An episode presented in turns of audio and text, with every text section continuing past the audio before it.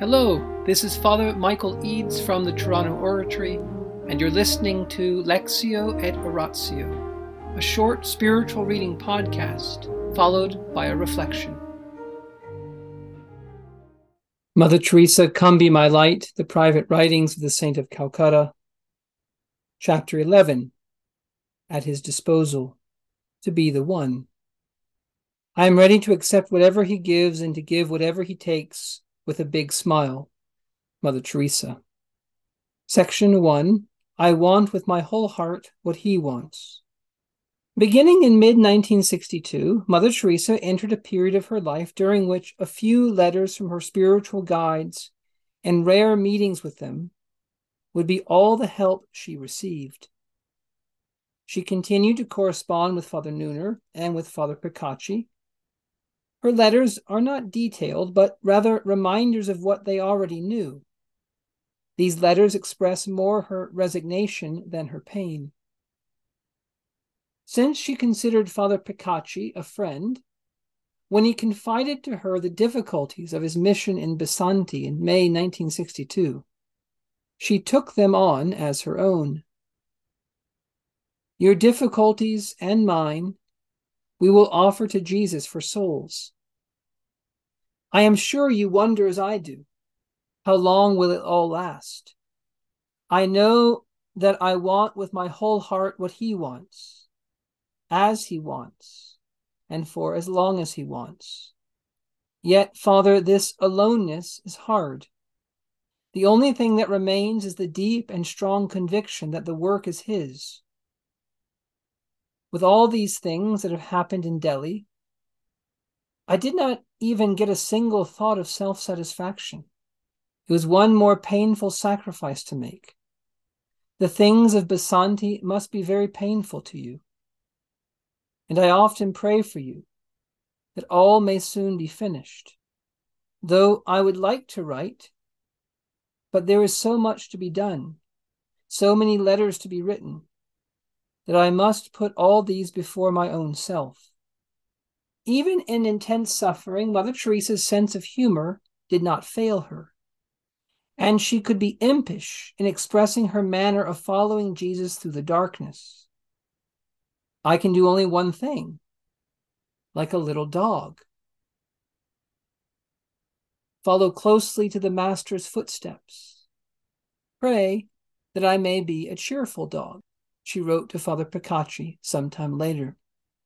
In July 1962, she learned that Father Picachy was to become a bishop.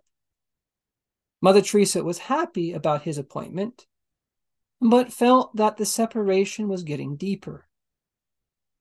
It will be difficult for me to call you your lordship, she wrote to him, but I will have to do it. In your new life, don't forget to pray for me. In the name of the Father, and of the Son, and of the Holy Spirit, Amen. Angels of God, our guardians dear, to whom God's love commits us here, ever this day be at our side, to light and guard, to rule and guide. Amen. Most Sacred Heart of Jesus, Teacher of teachers, have mercy on us. Saint Philip Neri, gentle God of youth, patron of thy own, vessel of the Holy Ghost, pray for us. In the name of the Father, and the Son, and the Holy Spirit. Amen. Why does Mother Teresa call herself a dog? Why does she ask that she might be a cheerful dog? Well, we know that from the life of St. Dominic, his mother had a dream, a supernatural dream, a prophetic dream of a little dog in black and white with a torch in his mouth running all over a map of Europe and lighting fires, the fires of faith. And she understood that her son was to be this sort of hound of heaven who would go along and light the flames of faith, rekindle the fires of divine love, especially in places of learning, in places where the gospel was being extinguished. And so the vision of a dog, from the Dominicans especially, carries with it the idea of being a missionary. Is that why Mother Teresa calls herself a dog? Maybe. But why did St. Dominic's mother think this?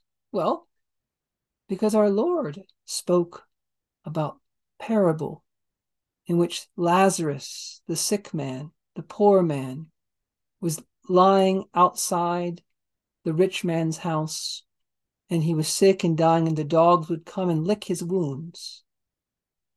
Well, Lazarus, the poor man, ends up dying and going to the bosom of Abraham. Lazarus is those who are close to God. And the dogs that lick his wounds have been taken by the fathers of the church to represent those who, by their tongues, that is, by their preaching, bring comfort to souls. And Mother Teresa wanted to be a preacher of God's word. Not that she thought she was learned, not that she thought she could give talks to big crowds, but a preacher by love. She wanted to proclaim Christ, to bring his love to the poorest of the poor. She wanted to use her tongue to encourage people. But there's a final reason that Mother Teresa likes this image of a dog. When our Lord was in Tyre, that Syrophoenician woman came and said to him, My daughter is sick. And what did our Lord say? It's not right to take the children's food and give it to the dogs. But the woman said to him, Yes, Lord, but even the dogs eat the scraps that fall from the master's table. And our Lord was amazed at her faith. And he said, Go, your faith has saved your daughter. She is well. In other words, that woman, feeling rejected by the Lord, seemingly rejected, was for Mother Teresa a great encouragement. And that woman was cheerful.